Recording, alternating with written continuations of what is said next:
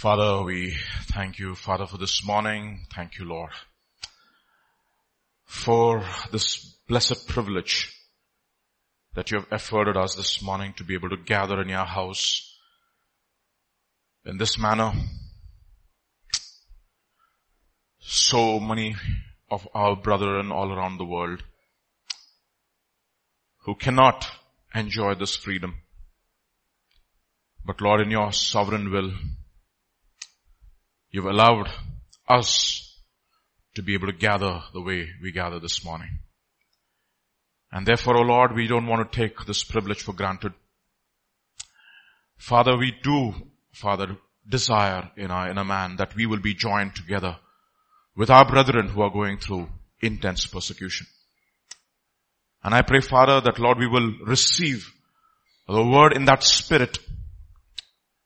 That Lord, we will not waver from the truth that has been spoken to our hearts. That Lord, we will not rebel against it. And as scripture enjoins us, O Lord, that each of us will receive with meekness the engrafted word which is able to save our souls. And therefore I pray, Father, that you would bless the speaking of this word and the hearing of this word, that you would anoint each one of us to hear and me to speak. I'm just a vessel. I pray therefore that you would sanctify me, cleanse me, forgive me for my sins and my trespasses and iniquity, O Lord. And let nothing that is inside of me block your anointing. But Lord, let it come forth with power, changing each one of us, beginning with me, from the inside out, that we will tr- truly, Father, hear the truth. And by knowing the truth, we will be truly set free. To that end, I pray that you would bless the hearing and the speaking of this word and grant us attentive ears and believing hearts and obedient wills. In Jesus name, Amen. This morning we'll just want to look at what is true blessing. What is true blessing? True blessing. When do we think that we are truly blessed? What does really uh, satisfy us? What really satisfies us? If you look at uh, the old covenant, uh, the word for blessing is several words. One of them is Baruch or Barach. That's the Hebrew word. Blessedness. It's the highest form of blessing that is given and that is the one which comes from the, from the higher to the lower where Melchizedek blesses Abraham. The word is used. In Numbers chapter 6, God asks Aaron, this is how he has to bless his people. And one of the benedictions that we use sometimes. The Lord blessed in Numbers chapter 6 verse 22, 24 to 27. The Lord bless you and keep you. The Lord make, make his face shine upon you and be gracious to you. The Lord lift up his countenance upon you and give you peace.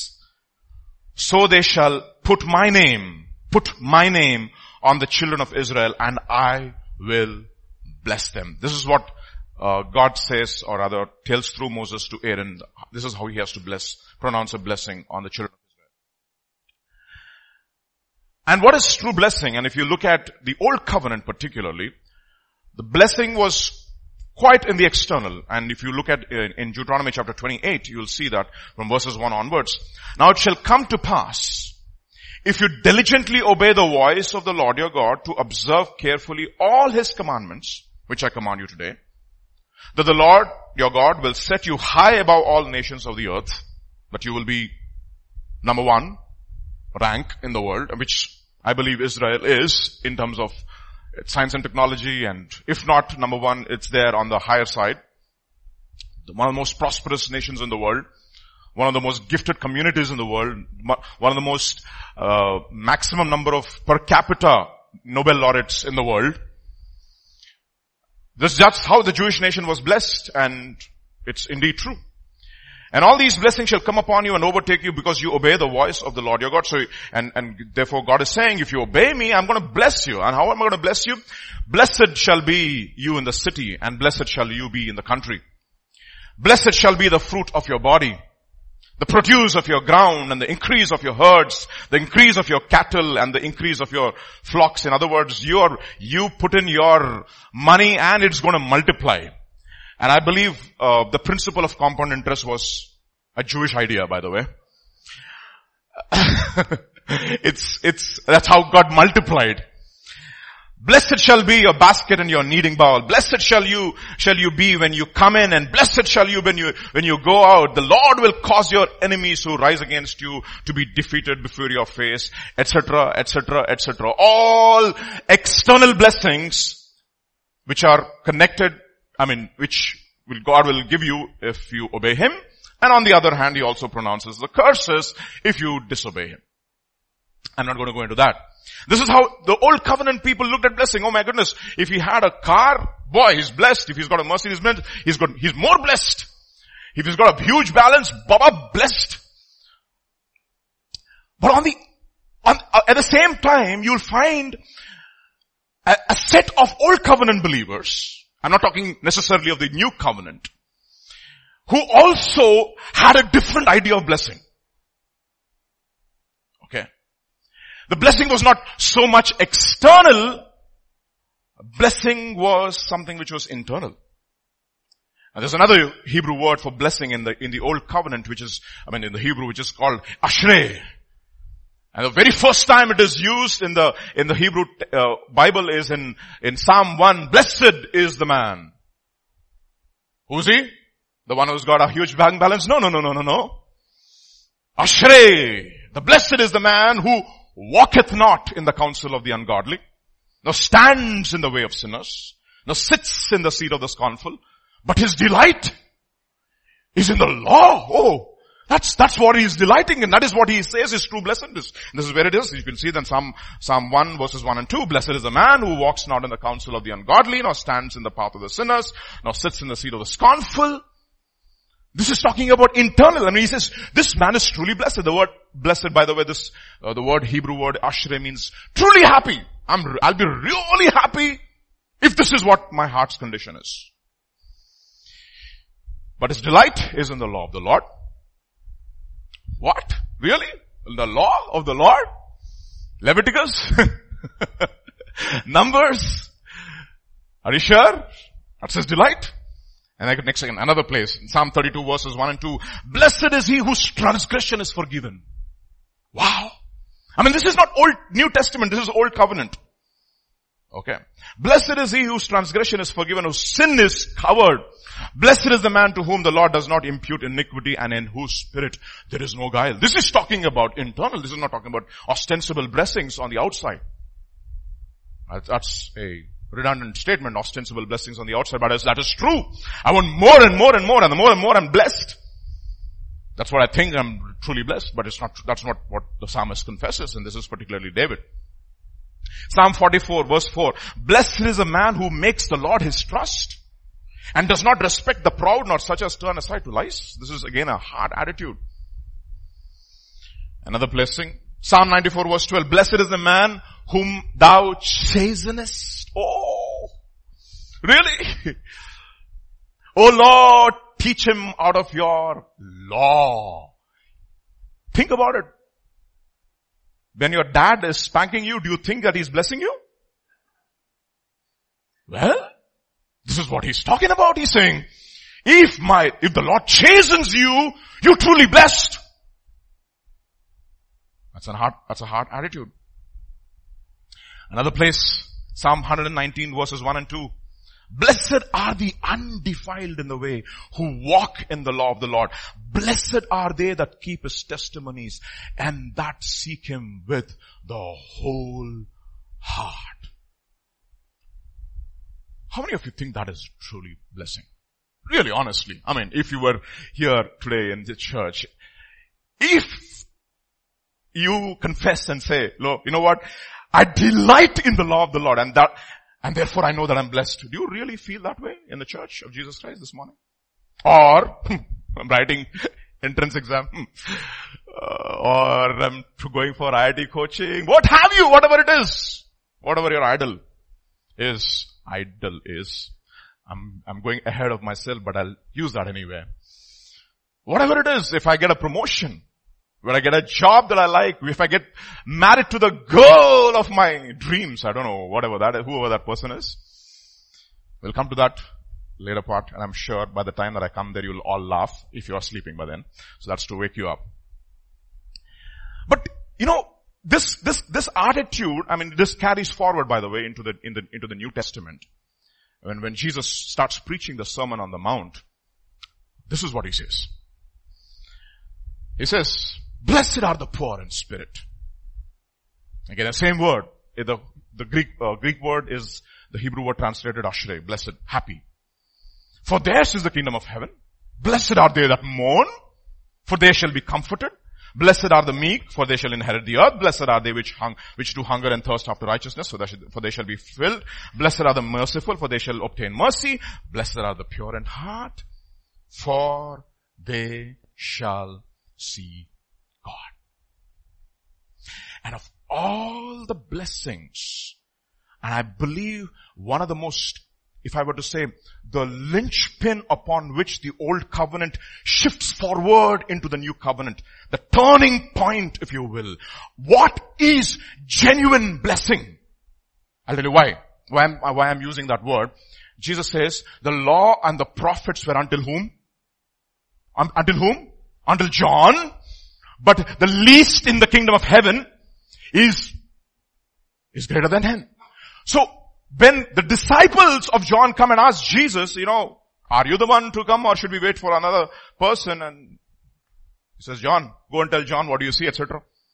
And then he uses something very interesting. He says, blessed are they who are not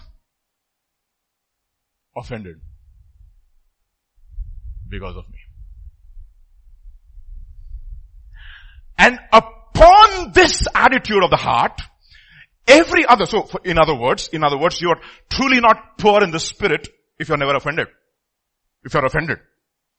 If you're, you're truly not mourning if you're offended. You're truly not hungering and thirsting after righteousness if you're offended. You're truly not meek if you're offended. You're truly not pure in heart if you're offended. You're not, you're truly not a peacemaker if you're offended. Because offended people, as like Pastor was talking about, the first thing in the, he opened the statement was a rebuke from the beginning. Couples, are they peacemakers at home? Or are you, do you carry offense? You see? Bless, and this is, upon this attitude of the heart, rise every other blessing. Okay, that is new covenant. So therefore I titled my sermon today, Are you offended? Okay. I wanna, uh, you know, just wanna give some shock value to this word offend. What does it really mean? The word offended comes from a Greek word called scandalino, which means scandal. Blessed are they who are not scandalized because of me. And I'm telling you honestly, believing in the Lord Jesus Christ is a scandalous job. It's a scandalous proposition. Okay. This is going to really, really require from you and, and, and, and if you, if you, if you actually, um, glean through the New Testament, Jesus and the apostles in several ways, particularly Jesus, expose our attitudes wherein we will know whether we are truly offended or not. You need to understand, you know what, how do we know that I'm not offended? Because see, offense is a very deep issue. It's not, it doesn't come out, it's, it's not it's not visible in the, in the, in the face. It comes out when real things really, really go bad in your life. Things are not happening your way. Pressure is on every side and this is what you thought should be happening. That's exactly what happened to John. John, John thought I was a righteous man. I've been preaching the truth. I've been on the side of God. So many people are getting converted in my ministry. God has been doing miracles in my ministry in that so many people are getting saved and because of that and because I spoke a truth to a man who is absolutely compromised, I'm put in prison. What kind of a God is this? You see? You see? It's going to challenge us. It's a, it's a scandal to believe in, in Jesus. Absolutely. Even till date, if your lifestyle does not offend people around you, you're truly not being a believer. Let me, let me honestly tell you, this is, this is how you know that people, that you truly, truly are a believer. If people in the, in your office space find you that you cannot, you cannot be understood. Not because you are difficult to understand. Because the choices that they, that you make absolutely shatter their value systems. I mean, they're absolutely bewildered and absolutely crestfallen, if you will, and sometimes when you make decisions for Jesus. And they say, I, I don't understand this, Vijay. What kind of a God are you, are you, are you, are you, are you following? This is scandalous. I would, never be doing that for, for my God, like Pastor was talking about the other day when he came back from, um, from Kerala. Uh, somebody visited, visited his home who come from a non-believing background. And she said, you know what? You Christians die for your God, but we don't. I mean, this is an incredible religion. What is this? That you are, go- you're going all out for your God. This is scandalous. The question therefore is, does your walk really offend people in that sense? Or it does not because you carry offense in your heart. You see? So how do we test ourselves? How do we test ourselves? Let's look at the very first way most believers get offended. And include myself. Most meaning all. Okay, all get offended. Let me, let me show you the first verse. Matthew chapter 13, verses 20 to 21. This is talking about the parable of the sower and the seed that fell on the rocky terrain. This, this is what he says. He says, but he who received the seed on stony places, this is he who hears the word, immediately receives it with joy. Oh boy, I mean, he says, boy, that was an awesome word, pastor. Fantastic. He's, he's like, he's, he's, he's, uh, boy, this is a word? Man, that is awesome. He's, he's titillated in his flesh, in his emotions. Look what he says. Yet he has no depth in himself, but endures only for a while. For, because when tribulation or persecution arises because of the word, he immediately stumbles or offended, the original translation says, he's offended or he falls away. That is a very powerful word by the way. This is a very, very, very, very powerful word. I'm going to talk about what falling away is today.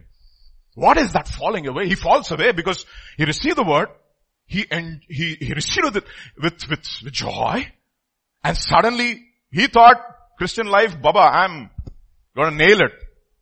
But something happened. He never anticipated it. This is what, this was not supposed to be happening to him. And it happened.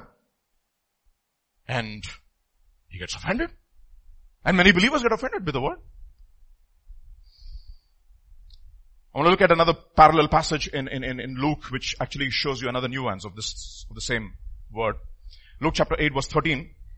But the one, but the ones on the rock are those who when they hear the, hear, receive the word with joy and they have no root who believe for a while and in time of what? Temptation. Fall away. They fall away during temptation. Another place. Those on the rocky ground are the ones who receive the word with joy, but in the time of testing, fall away. And this word fall away, by the way, is the one who withdraws away. He doesn't want, it's not like he doesn't, he doesn't, he does not stop coming to church, but in his heart, he just keeps the word away. It's coming too close to me. I don't want to change. It's requiring too much from me. I don't want to do it. I don't want to obey it.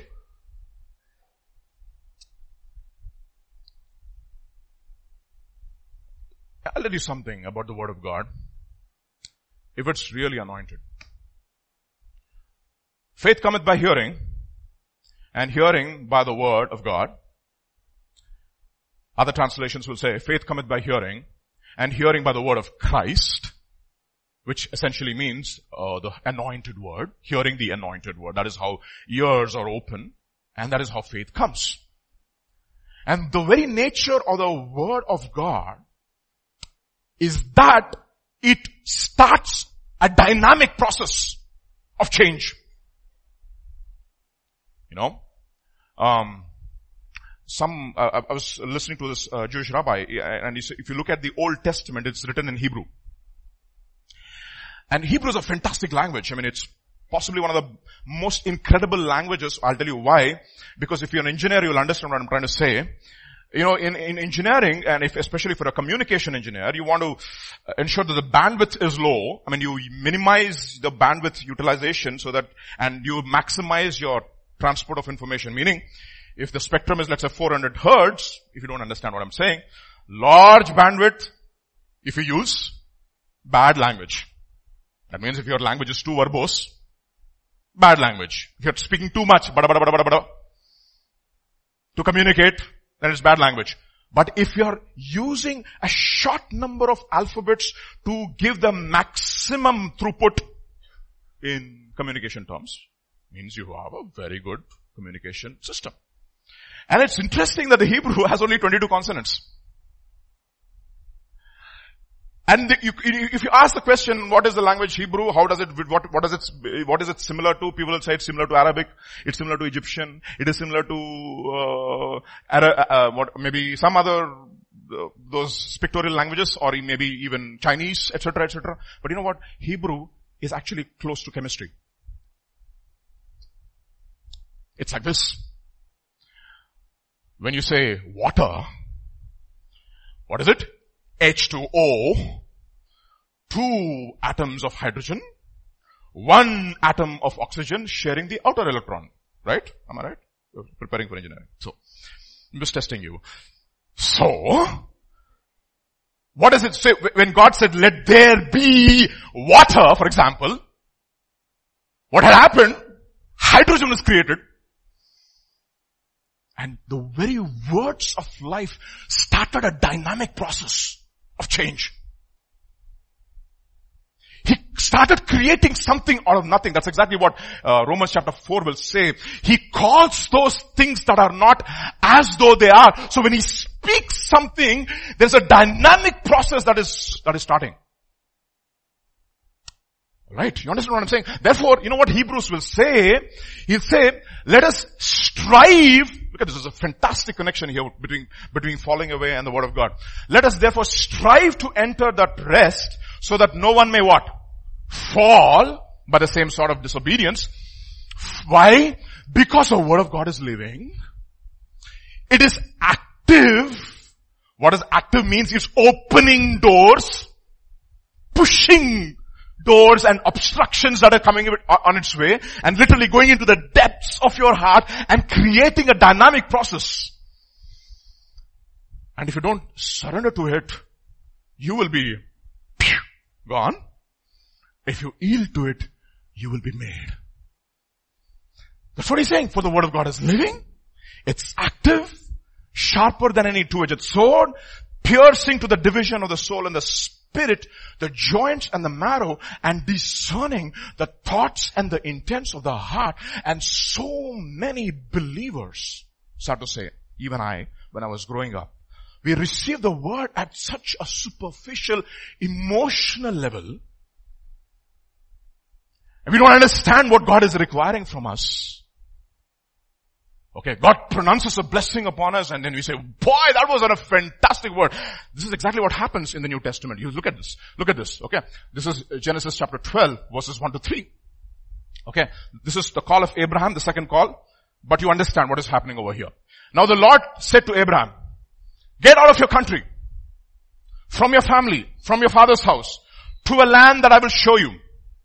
I will make you a great nation. I will bless you and make your name great and you shall be a blessing. I will bless those who bless you. I will curse him who curses you and in you all the families of the earth shall be blessed. If I were to come and tell you this today.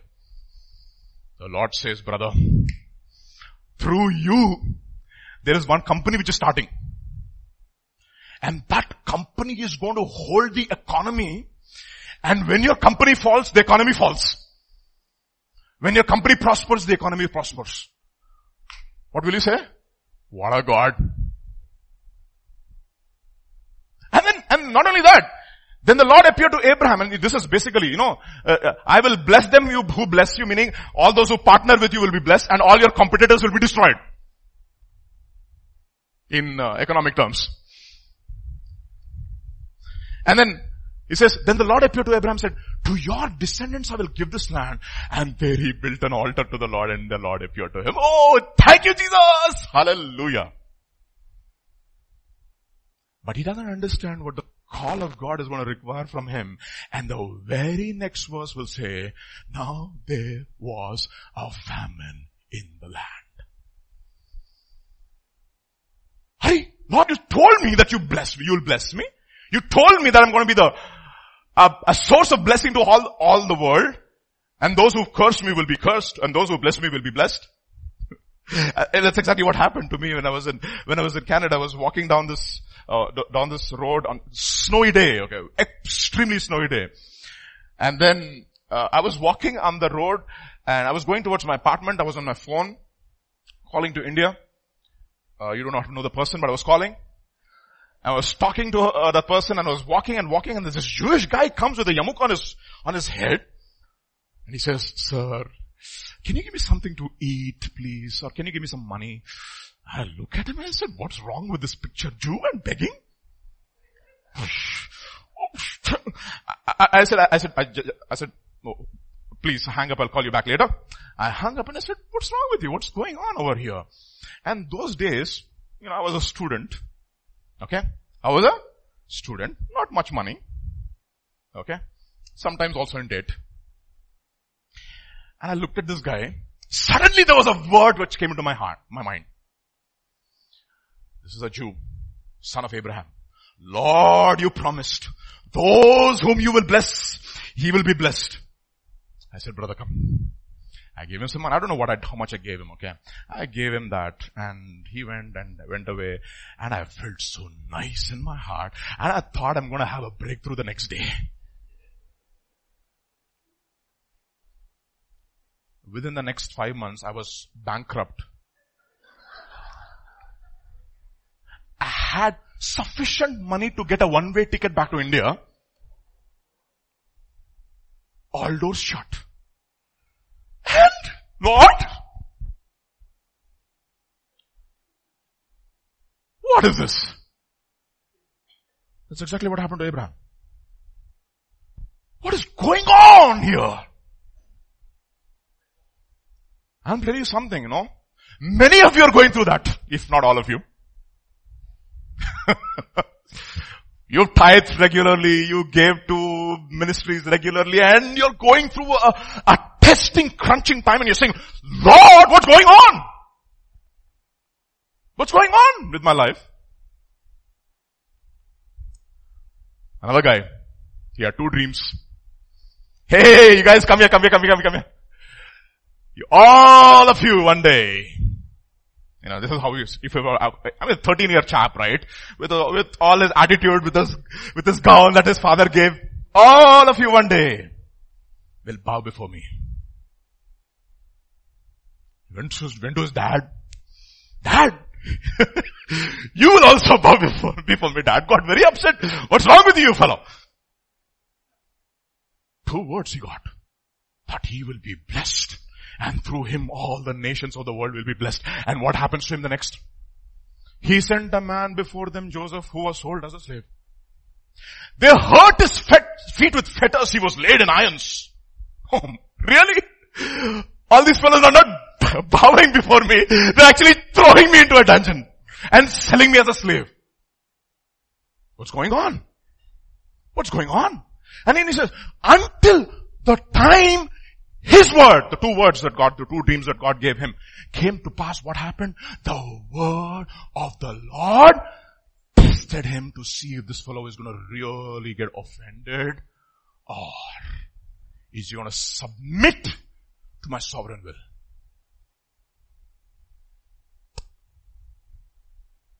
What happens? You know the story.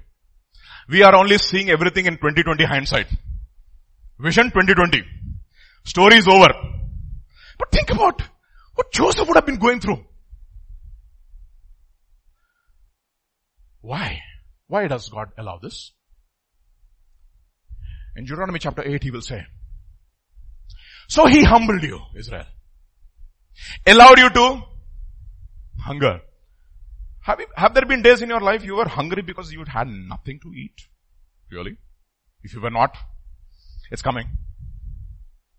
Fed you with manna, which you did not know, nor did your fathers know, that he might make you know that man shall not live by bread alone, but my, but man lives by every word that proceeds from the mouth of God. He humbled you and he what, what did he do? He tested you. That's what he does. Okay, I spoke something into your life. I'm not going to allow it to happen. No, Abraham is going test after test after test after test after test. So many years. I'm going I'm not, I'm not getting a child. It's a, it's a test. Something is happening to him. Will he cling to the word? Will he cling? Romans chapter 4 will say he never wavered in his promise, but he remained strong in faith, giving glory to God, knowing fully well who has promised him will also make it come to pass. But did he really do that? No. Old co- eh, new covenant is a little more generous. It's a period of grace, so it gives grace marks, overlooks all your faults. Tested you? God is testing some, many of you. Many of you, I'm sure, including me, going through different tests. Why does God do this? In 1 Peter chapter 1 verse 3, this is what he says. Blessed be God and the Father of our Lord Jesus Christ. According to his great mercy, he has caused us to be born again to a living hope through the resurrection of Jesus Christ from the dead to an inheritance. I'm going to get an inheritance. What kind of an inheritance? Imperishable, undefiled, unfading. Ah, what an inheritance. Okay. I don't know whatever that means. We don't have an idea what it means. It's just giving us words. We do not know what, in, what, what awaits us in eternity. Who by God's power are being guarded through faith for a salvation ready to be revealed in, la, in the last time. But, look at the next verse. In this you rejoice. Though now for a while, if necessary, you have been grieved by various, various trials. Why? So that the tested, you see that? What is being tested? The tested genuineness of your faith, which is more precious than gold that perishes, though it is tested by fire, may be found to result in praise and glory and honor at the revelation of Jesus Christ. That is the reason why it's being tested. And let me tell you something.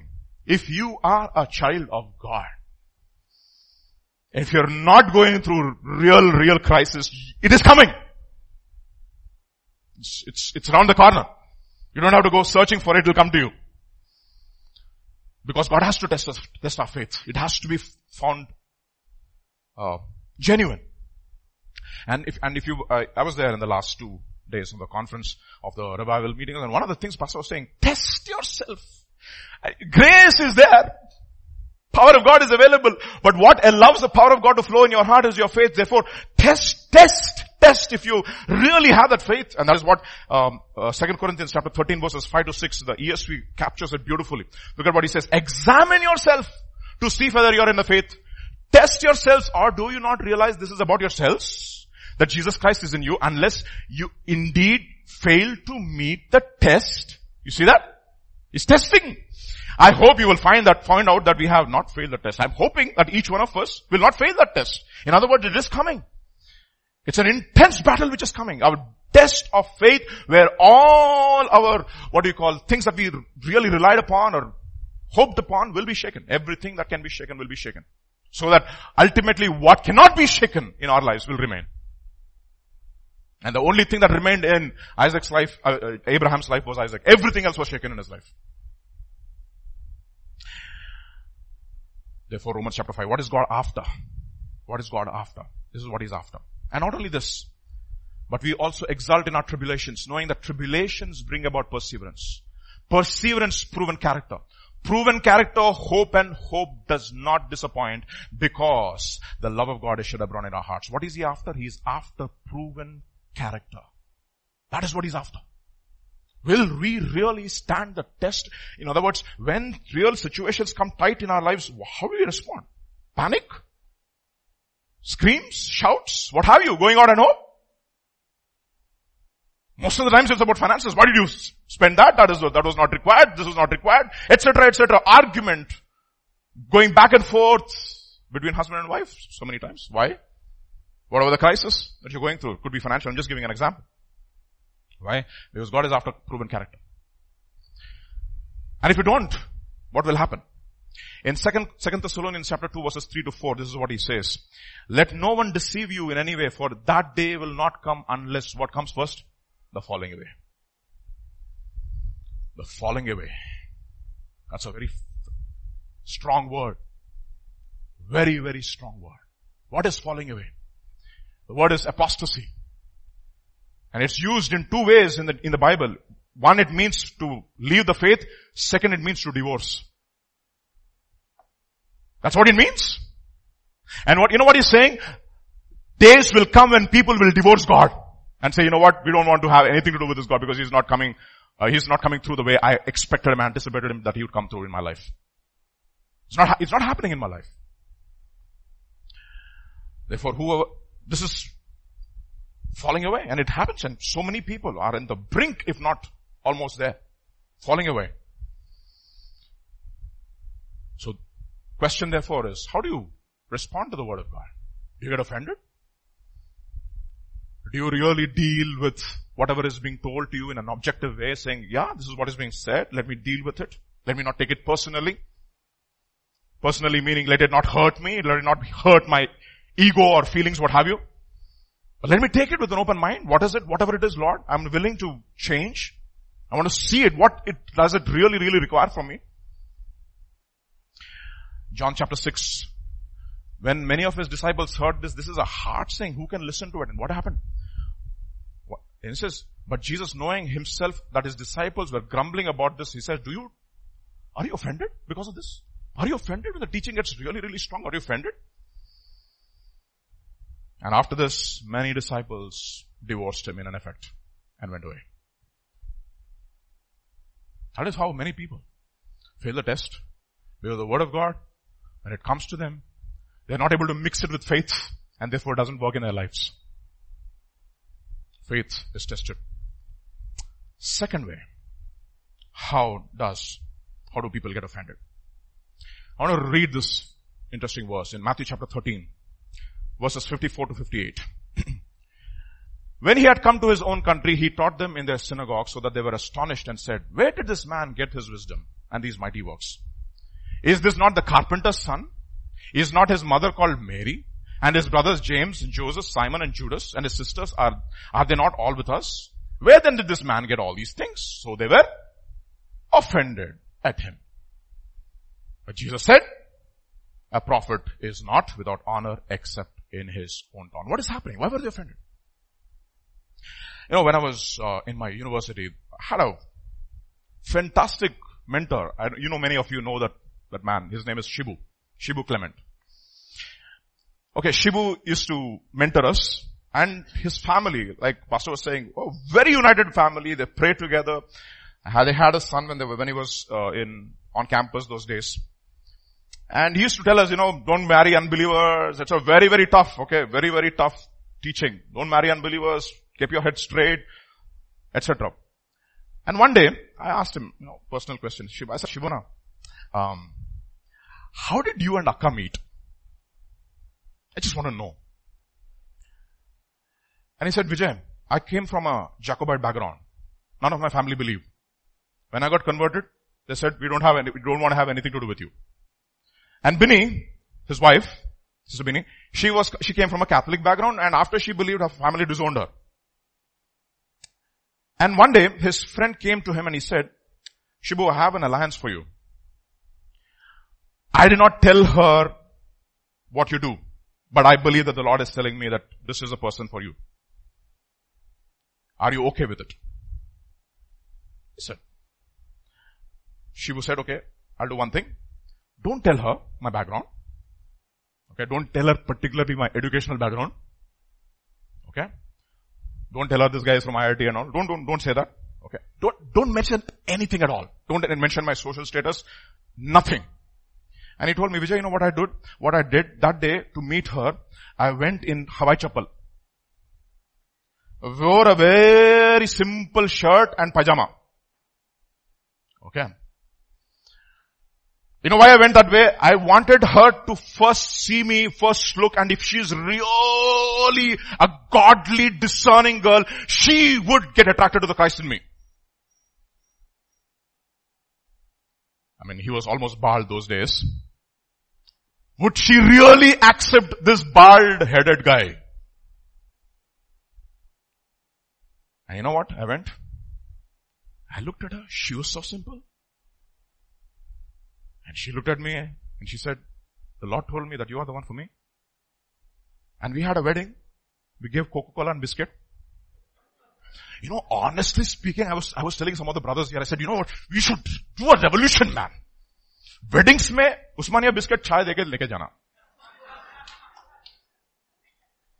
This is what I did, Vijay.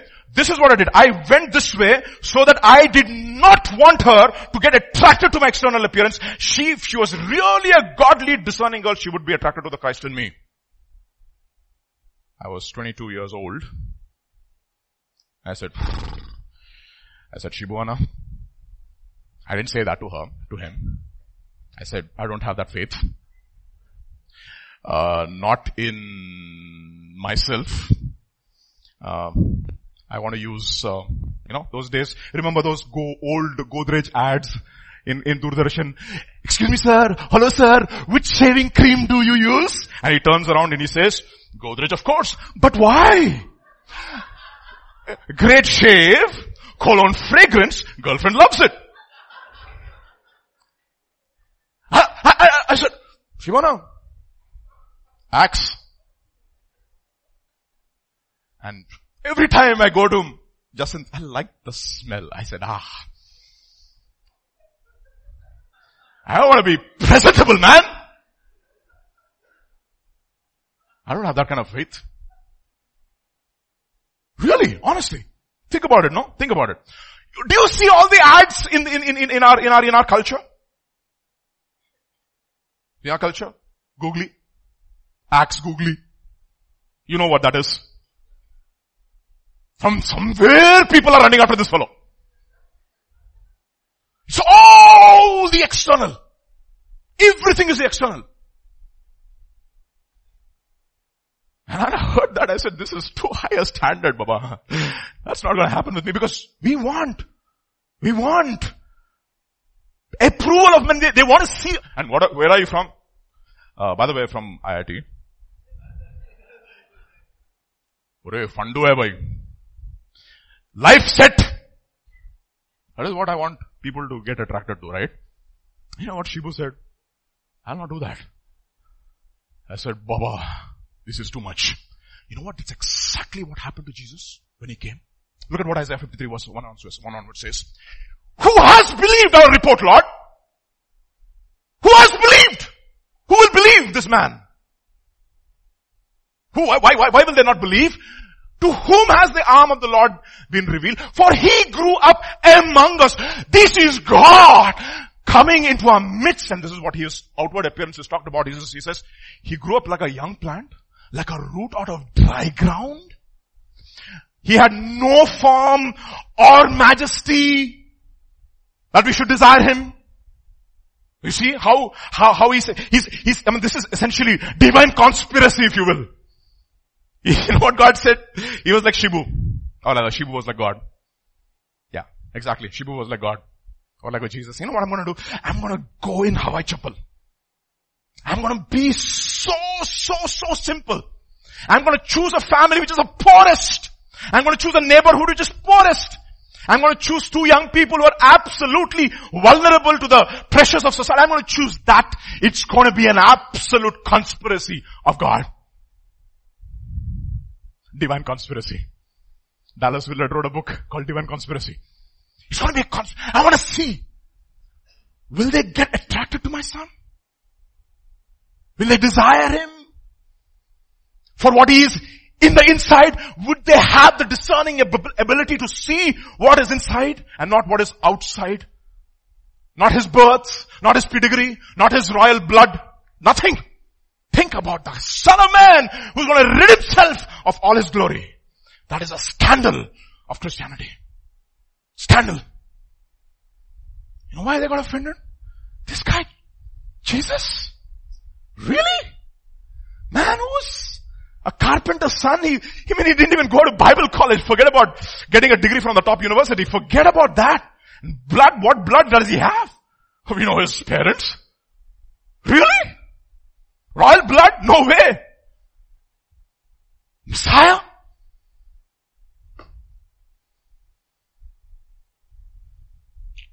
You know, people get offended. I'm going to talk about that today. He was despised and rejected by men, a man of sorrows and acquainted with grief. And as one from whom men hide their faces. In other words, if he's going, nakko re bhai, uske saath nakko. I mean, it had proper, proper, proper Hyderabadi. No, no, no, no, no. This guy, are chalo, take it easy, man. He's not that cool dude. He has no, nothing, no latest gadgets, no brains. Ostensibly, he doesn't have, he doesn't speak at all. We don't know if he's really got the, the brain. You know, people get either attracted to outward appearances like, you know, art, by the way. You know, artists and uh, uh, economists have two idols. If an economist has to sell uh, art for him, if it doesn't make a profit, it's not a good piece. Okay? If an artist sells his art, if it makes a profit, boy, it's a very bad piece. Because people have different, different, different ways of looking at things. Some people, I got attracted to this girl. Yeah, maybe she's not very beautiful, but she's brainy, man. Boy. She's gonna be a fantastic, we're gonna have fantastic children. Einstein's, maybe. I don't know. Possible, highly probable for sure. See, that is how people, that is how people think. You see? If it's not, I mean, they, they, they may say, you know what, uh, I don't look at caste or color, etc. But she's intelligent. Oh, that is the reason why. This is we used to have in in in our in, a, in our youngsters days. We used to be this used to be an abbreviation among uh, believer brothers. What are you looking for? What kind of a girl? I'm looking for BBG. What is BBG? Beautiful believer girl. What? It's not sufficient that she's beautiful. Is not a believer. She should be beautiful. Beautiful in what sense? I mean, she should be real intelligent, very sensitive, etc., etc., etc. BBG. It's not there here. People just hide him. They just want to go away from him. Would you get attracted to this Jesus?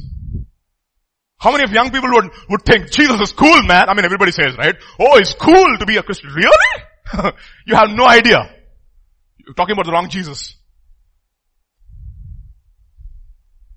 We did not esteem him. And John chapter 6, this is what people say, you know. So the Jews grumbled about him because he said, I am the bread that came down from heaven. Whoa! Wait a minute! From heaven? This guy? Is this not Jesus the son of Joseph? Whose father and mother we know. How is he saying that he came from heaven?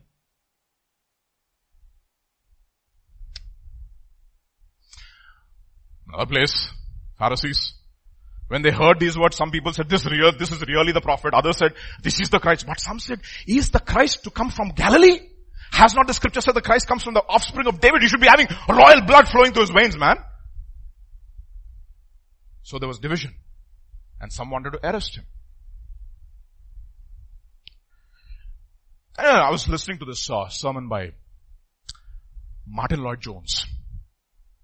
Of course, thanks to my mentor here in Hyderabad, Pastor. He's introduced me to some incredible men of God. He preached a sermon, which is on YouTube, by the way, and it's got a, one of the highest number of hits for a sermon preached in 1955. Okay, this is what he has to say. The worship of the expert. Okay. What do you call it?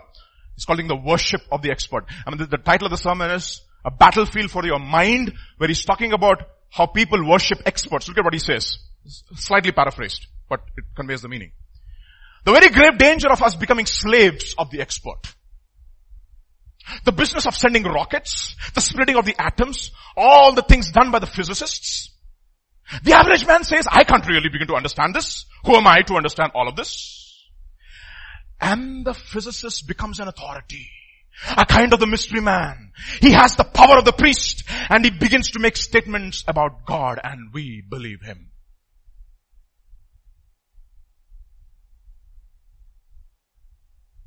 Oh, really? You believe in God? You know what? Think about it. I mean, I, I gave this example some time back. Think about it. Think about it. No, you have a ailment in your body, and you think it is cancer. You go to the doctor, who's a who's a cancer specialist. I don't know what they call him. On on, on thank you, ontologist. And he, and he, and he, and he diagnoses and says, boy, I think it's really bad here. We need to go for, um, testings, etc. We need to take a culture test, etc., etc., etc. And you don't do, you don't like him. And you come back home and he says, hey, this is what the doctor said. Oh really? We'll take another opinion. We'll take the expert opinion. Who is the expert? Are we have a physicist in a lab. He's splitting atoms. He's very good at mathematics. We'll go and ask him what he thinks about doctor's prescription. Would you ever do that? Would you ever do that? You'll never do that. You'll say, what kind of a stupidity is this? But you know what? Many people in Christendom, because some people are ostensibly successful in the world, they kind of become the authority when they can speak for God. They become the authority.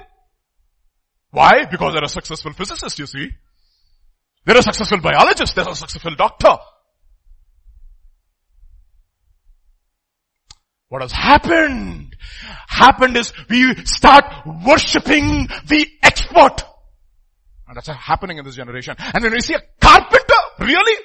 But when he speaks, he speaks with authority. He's actually unpacking the intents of your heart and it begins to offend you. You know why? This man being a carpenter, I can't stand this man. I can't stand this. I can't stand this. How, can he be so true? How can he be so, so real and true and so exact having not known words and letters and alphabets? Get the expert. Oh boy. This is a generation where we are given to the experts. And because they are successful in some field, in the scientific realm or in the economic realm, we think that they can become an authority that they can make pronouncements about God.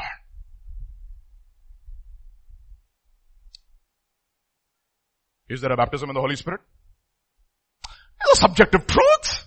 It's an objective truth and a subjective reality. Just because you do not experience it, you cannot make a doctrine and say, you know what, there is nothing called tongues. And, and let me, honestly, I mean this is there open, okay, I'm not talking uh, behind this man's back. Michael, Martyn Lloyd-Jones. He believes in the baptism of the Holy Spirit. But he says, you know what? The gift of tongues is gone. The gift of miracles is gone. The gift of prophecy is gone. The gift of the apostleship is gone. In, in, in that he says, there is no longer prophetic gift. Who told you? Who told you? How can you make categorical statements like that just because you have been given light in so many areas? That does not qualify you to make categorical statements on the other areas because there are so many people have gone through subjective realities and they know and experience that this is God. How can you put God in the box? Why? Ironically, we worship the expert Martyn Lloyd-Jones. Oh, because he said there is no baptism, there's no speaking in tongues, there's no speaking in tongues. Because who said it? Martyn Lloyd-Jones said it, you see.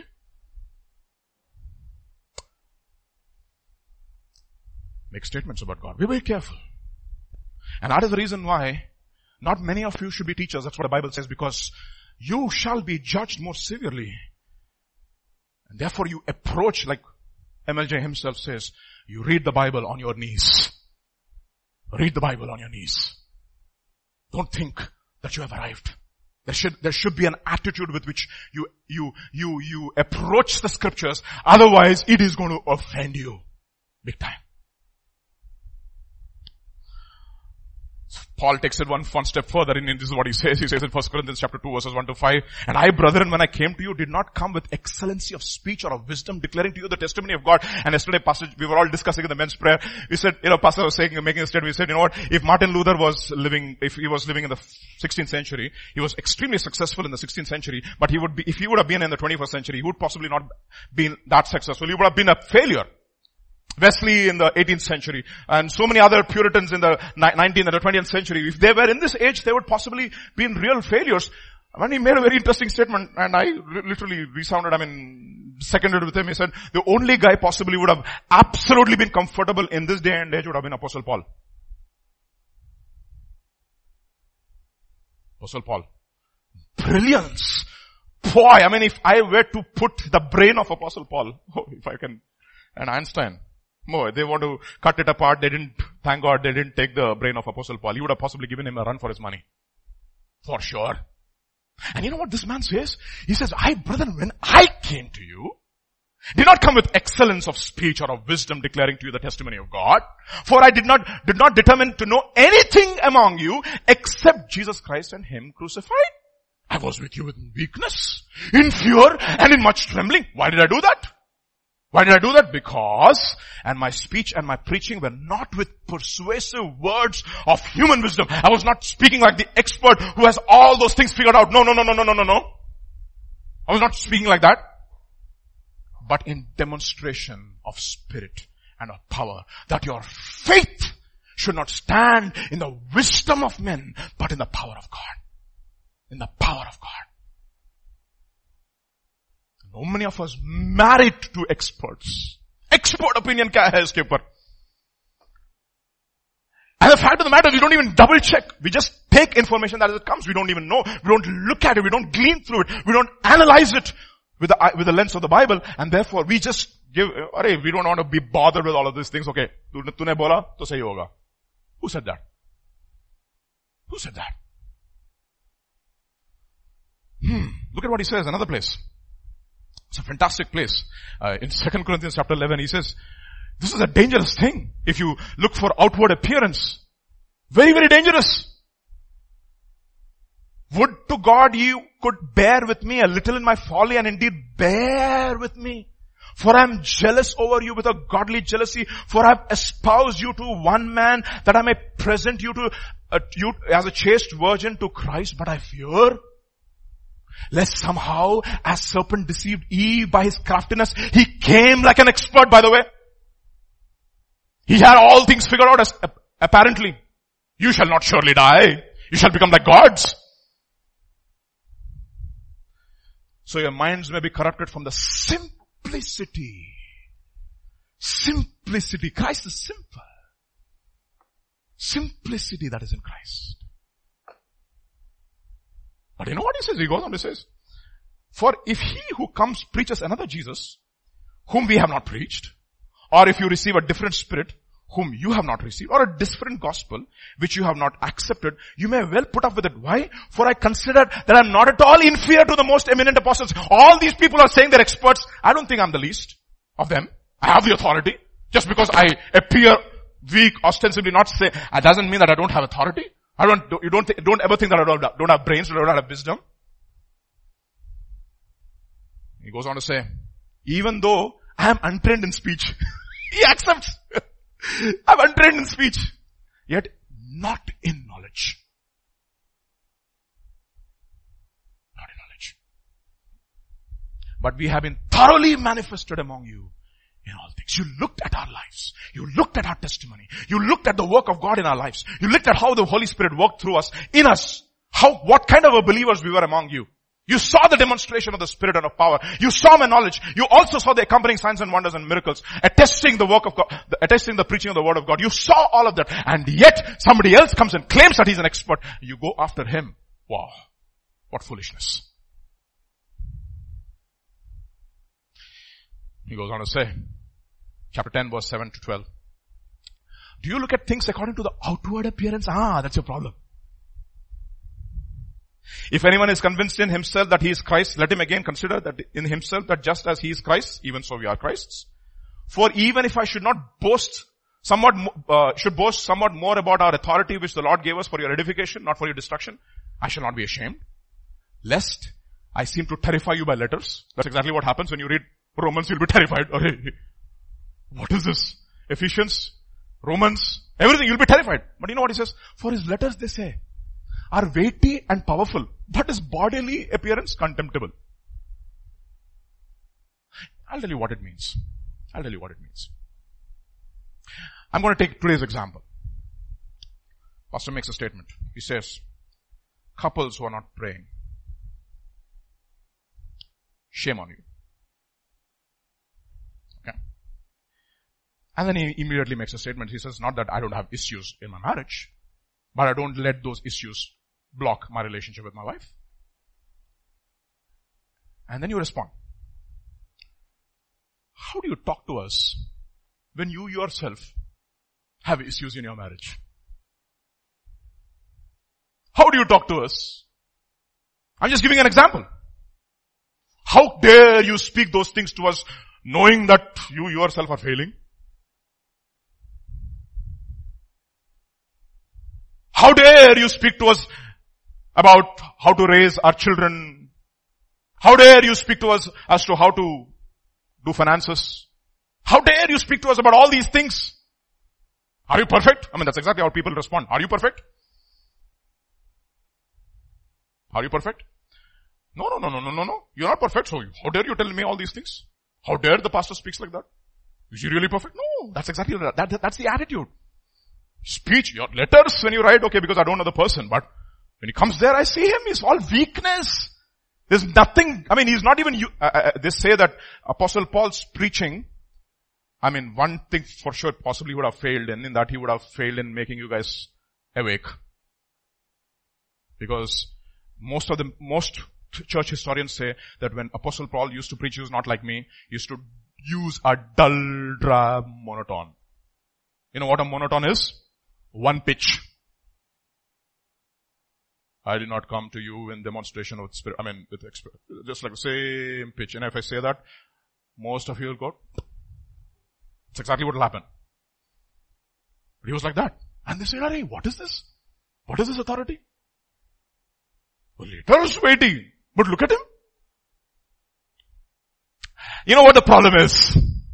I'll tell you what the problem is. I'll tell you what the problem is. The problem is this. Jesus will talk about the problem. In Luke chapter 7 verses 31 to 35. This is, this is what, this is what he says. This is your problem. And the Lord said, to what then shall I liken the men of this generation? And what are they like? They are like the children in the marketplace calling one to another. We played the flute for you. In other words, we played the music and the, this preacher was full fired up. Hmm. You, and you did not dance? We moaned or we played the dirge for you and you do not weep. Why? He says, for John the Baptist came neither eating nor drinking wine and you say he has a demon. Are how dare you? What are you saying? Repent. Who are you? Are you the Christ? Are you the prophet? Are you that, that, that man? No, no, no, no. I am a small, I'm, I'm just a voice crying in the wilderness. How dare you speak to us like that? What authority do you have? Why are you baptizing? John the Baptist came without eating and drinking. That message offended you.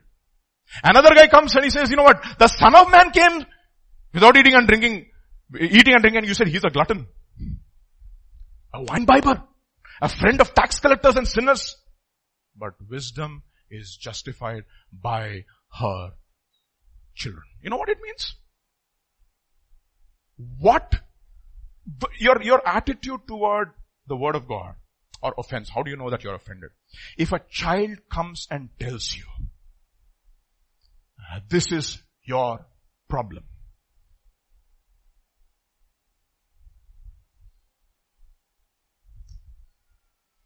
In other words, if my daughter Abigail would come and tell me, Dad, you shout too much. Speak kindly, Papa. I'm the father.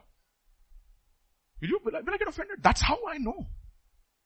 You know, that's what the pastor was talking about in the men's meeting. He says, when people are above you and they, when they instruct you, you don't have any problem taking their instruction. But when people are under you, you know that these people are weak, they are failures, They have their, all their problems and when they come and tell you, I think there is an issue here brother, you'll say, how dare you tell me like that? What are you? And the problem is not the person who's speaking the message. You are offended at the content of the message. You don't want to change. You don't want to change. You don't want to change. You know what? You know what? You want experts to come and tell you how good you are. That's what you want. That's what you want.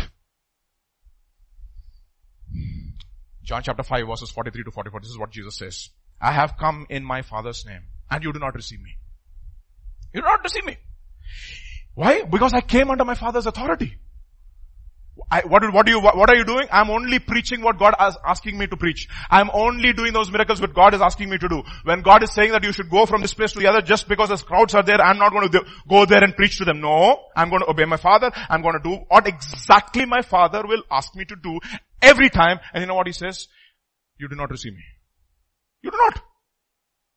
But he says, if another comes in his, in his name, you will receive him. How can you believe? How can you believe? You who receive honor one from another, but do not receive the honor that comes from God alone. You want the opinions of men rather than opinion of God. That is more important to you than anything else in life. And therefore, the message will offend you. It doesn't matter what the vessel is, who the vessel is. Even if it's a donkey, it will offend you. I mean, can you imagine? How blinded Balaam was. I, I, will, I look at the passage in Numbers. Why are you not moving? Uh, why are you, and the donkey says, why are you kicking me? And Balaam is so blinded, he's not shocked at the miracle. Hurry, the donkey spoke. I mean, if I was there, Hurry, Indra, I would have said that. Because you are not moving, and that is the reason why I'm kicking you. And the donkey is reasoning. Can you, have you ever seen donkeys reasoning? All these days did not, did I not serve you faithfully? Yes. Though why are you beating me now? There should be some reason, no. Donkey is reasoning with this man and this fellow is offended because his eyes are blinded, you see. Blinded with covetousness. Blinded for the honor of men. Blinded for the, for the gain in this world. He's absolutely blinded and therefore he's not able to see. He's offended at the donkey. That is the spirit of Balaam in the church. Offended the donkey. Think about it, no? If a three-year-old, four-year-old comes and reasons out with you, what will you say? Boy. And this guy is like, donkey is reasoning. this is a, he's not even, he's not even considering it until the Lord opens his eyes. That's a problem, you say. Question therefore. Does a vessel which contains the word offend you? Are you looking for experts? Does he have a PhD? If he doesn't have a PhD, I'm not going to listen to him. I know it. You go to, there's one Christian theological seminary in Hyderabad.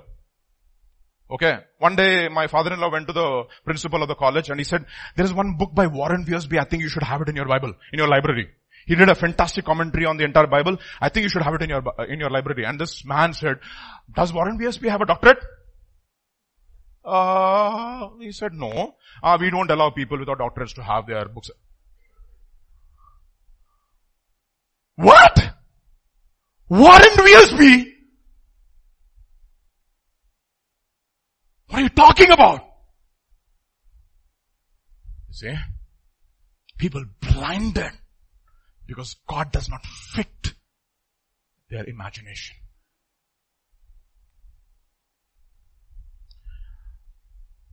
Daniel chapter 7. This is what is going to happen. Then I continue to watch because of the boastful words the horn was speaking. Who was speaking? This is the Antichrist who's going to come. You want a PhD? Alright, this guy was going to have a triple PhD. You want beauty? This guy is going to have, he's going to be handsome. You want to, you want, you want eloquence? This God is going to have eloquence. You want to have a guy who's absolutely perfect in the external. This guy's going to be the one who's absolutely perfect in the external and you will accept him. Any man who comes in his own name, you will accept him. You will accept him.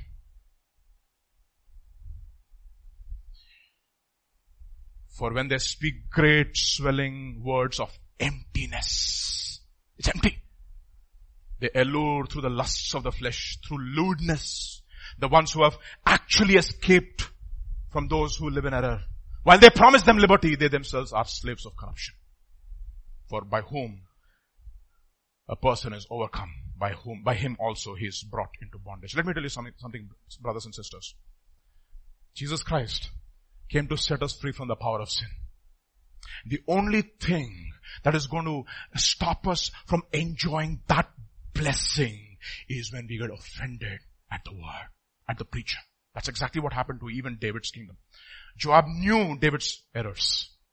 He knew all the shortcomings of David and never, never, ever respected David. Never. Because they come, because they know the failure of the, of the, of his, of his boss. Think about it, children here, in, in this house. In this house. If you are more educated than your father or your mother, and tomorrow she or he comes and says, you know what, I think this is not right in your life. What will you say? How will your response be? Do you know mama? I'm a PhD in robotics, okay? Okay, please. I know what I'm doing. Okay, I'm, i know what I'm doing. You just, just keep your correction to you. I'll take correction from somebody else. I know from where to take. Is that your attitude? I mean, let me just reverse the, reverse the thing. You know, parents with the children. What are you saying? Born again, born again, born again. What are you born again? I'll tell you what, how, what happens. You should not take dowry. Yes.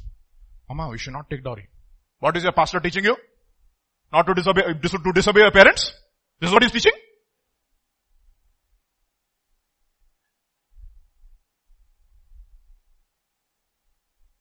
You see, this is happening.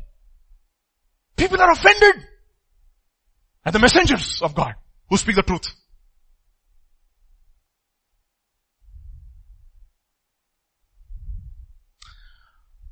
But they'll say, you know what? Ray, you should honor your father and mother. You should leave and cleave. Who said that? Who, who said? Who said? Who said?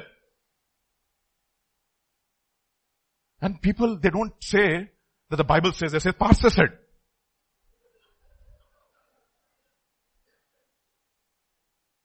ఏం చెప్పారు pastor గారు చెప్పారు pastor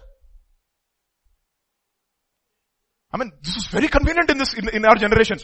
Why is your marriage in a mess? Because you know what, pastor asked me to marry this girl. Pastor is to blame. You never take responsibility for your own actions.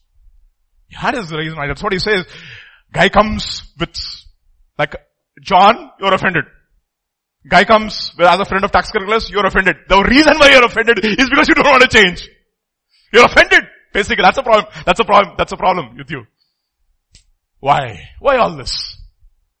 At the core of it all, there is one fundamental thing and I'm going to end with this. What is the problem? Why is this offense there? In 1 Corinthians chapter 1 verses 22 to 23, uh, Paul will talk as to what the problem is. For Jews request a sign. Greeks seek after wisdom. This guy go for expert. This guy go for expert in miracles, expert in wisdom. Okay? Or miracles. You should see the miracles that he's doing. Or expert pastor. He, he's expert in demonology. He can drive out demons. Are he cannot drive out demons. No pastor or no man of God can drive out demons. Categorical statement. It is the anointing upon him. It is the power of God upon him. It is a faith that he has that will drive out, drive out demons, not the pastor or the, or the, or any prophet or, people are after these miracles. Expert in miracles, expert in demonology. Expert in prophecy. What is it? What, what, you know what that means? This guy is a fortune teller basically. What all he said came to pass. How many times? 90, 90 times out of 100, statistically speaking, if you go to him, you have a good chance that it will come to pass in your life. Greeks seek after what? Wisdom. But what do we preach? Christ crucified.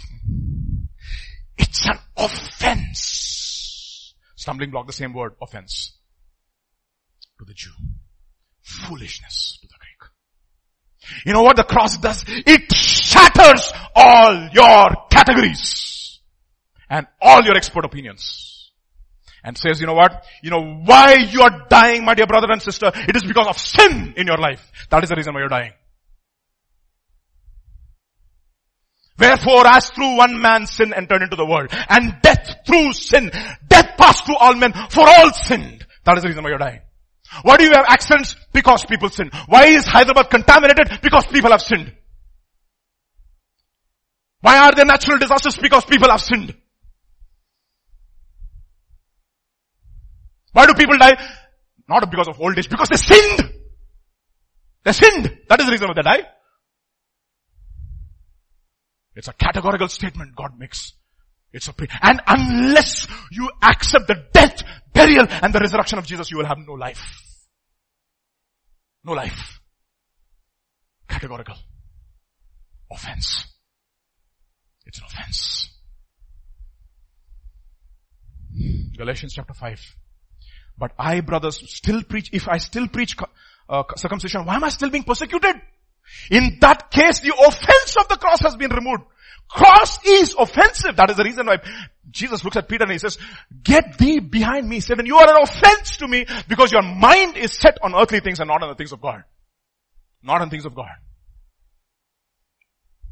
Because your, your hope, your savior is your righteousness, your good deeds, your walks of faith, etc., etc., but not believing in God. Philippians chapter 3.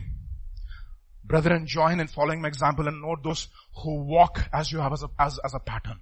For many of them, I've often told you and now tell you even weeping that they are enemies they are enemies of not Christ. They are enemies of the cross of Christ whose end is their destruction, whose God is their belly, whose glory is in their shame. Like Pastor was talking to those people in, uh, in the, in the revival meeting. He said, you know, when the deck in, in, in Noah's Ark, the entry is free. Anybody can come. But inside Noah's Ark, there are three, three stages. The lower deck, the middle deck, and the upper deck. In the lower deck, all, all the animals which creep on their belly, they occupy the lower deck. On the middle deck are the people, are the animals who have legs. On the upper deck are the birds which fly. What do you want? Those people who crawl on the, on the, on the, on the floor are those people who are married to this world. Their, their God is their belly, literally. And those people who are on the middle deck, they're soulish, they're very intellectual, okay? Uh, okay, fine. Uh, वहां तक God यहां पर लगा रहा हूं मैं ठीक है don't, don't cross. But you know what? On the upper deck, those people are completely sold out to God. Are you sold out today? Are you sold out to God? Sold out! God, I'm here. I'm going to be spent for you. No half measures. I'm going to fly with you. Because I know you're going to give me wings if I fly. Let me see me, let me see the wings and then I'll fly. No, no, no, no, no, no. Jump. Then you'll have wings. It is not come and see, believe and you will see. See, it is not seeing and believing. Romans chapter 9 will talk about another set of believers. What shall I, shall we say then? The Gentiles who do not pursue righteousness have attained to righteousness, even the righteousness of faith, but Israel pursuing the law of righteousness has not attained to the law of righteousness. Why? Because they did not seek it by faith. They stumbled. They were offended at the stone of offense. You know why? You know why? The cross comes and says, you know what, your righteousness, all your good deeds, all your good acts, all your givings and your tithes and your philanthropic activities, all your etc., etc., etc. That is your righteousness. You know what? It's not going to save you. It's like filthy rags. It's not going to save you. You cannot come through this gate. There's only one gate. You cannot trust. You know, a lot of people have their own savior. Their own righteousness is their savior. It's not God who's their savior. Why, are you, why, why, why, how do you know that you're going to heaven? Because I tithe regularly. They don't say this. But intuitively, that's the, that's the logic in their hearts. I go to church. I listen to the sermon. People fall asleep, but I'm not like them. I'm better, better, better. Who's, who's your, who's your, who's your, uh, benchmark? The guy next to you. My marriage is not that bad. I'm better than that marriage, that couple. Look at that couple always fighting. I'm better. That's what Paul says. Who compare you if you compare yourselves with yourselves? And you know, he says, he tells the Corinthians, you know what? I don't, you don't have to judge me. Forget you don't judging me. I also don't judge myself, even though if my, my conscience is clear, I, that does not still mean that I'm innocent. No, no, no, no, no, no, no. No. The one who's going to pronounce that you're innocent is God, not me. Even though if I have a clear conscience, my clear conscience is my savior. No way, brother. That's not your savior. It's not your savior. It's going to shatter all your categories. It's going to shatter all the things that you put your life on and said, this is going to save me. It's going to save you. That's going to be a stumbling block in your life. Now why? Because your eyes are on this world and not on God. And that is the reason why many people are offended. They are offended. It's an offense. Preaching of the cross is an offense. It's an offense to so many of us. And I like, like that song that we sang today, the hymn, nearer my God to thee, nearer to thee. Even though it be a what? A cross that raiseth me. Yet in my dreams I'll be nearer my God to thee, nearer my God to thee, nearer to thee. There let the way appear steps unto heaven. All that thou sendest me in mercy given. Angels to beckon me nearer my God to thee, nearer my God to thee, nearer to thee. Lord, I want that. I want that to be my experience. I want that. I don't want to be offended. And let me ask you this question today. How many really, really carry offense in your heart today in the light of what we've been shared, what has been shared here on Sunday morning? How many of you say, you know what brother? I'm sold out to God. I'm sold out. Really? Are you sold out? If you're really sold out, do you worry too much? Are you really sold out? Have you put all your eggs in one basket? Think about, no, Vijay, just have this bank balance there, okay? Just in case all these things fail, there's something to rely upon. And you know what God says? He who puts his hand upon the plow and turns back is not worthy. Is not worthy. Is not worthy. Do you carry offense? Do you take correction. David says in Psalm 119, I don't know the exact verse, he says, you know what? Blessed is the man who's not offended at your word. Who's not offended at your word. This morning, even as I close, just examine yourself, you know, for take a few minutes and say, Lord, do I really carry offense? Have I subscribed to expert opinions? Ask. Ask that question. Do I really, really humble myself when some people come and say this is what is wrong with your life? Am I really accountable? Am I really accountable? If people rub me the wrong way, do I show my true colors? That's exactly what is going to happen in a fellowship. If you carry offense, deal with that today. Blessed is a man that is not offended. Blessed is the man that is not offended because of me, God says. That is the truest blessing. And if you're not offended, you're truly poor in the spirit. You're truly a man who mourns for his sin. You're truly a man who hungers and thirsts after righteousness. You're truly a man who's striving for purity in his eyes. You're truly a man who's meek. You're truly a peacemaker. Otherwise, if you're offended, you can try to be all this, but you'll never be genuinely. Let's pray. Father, Thank you, Father, for this time that you've given to us.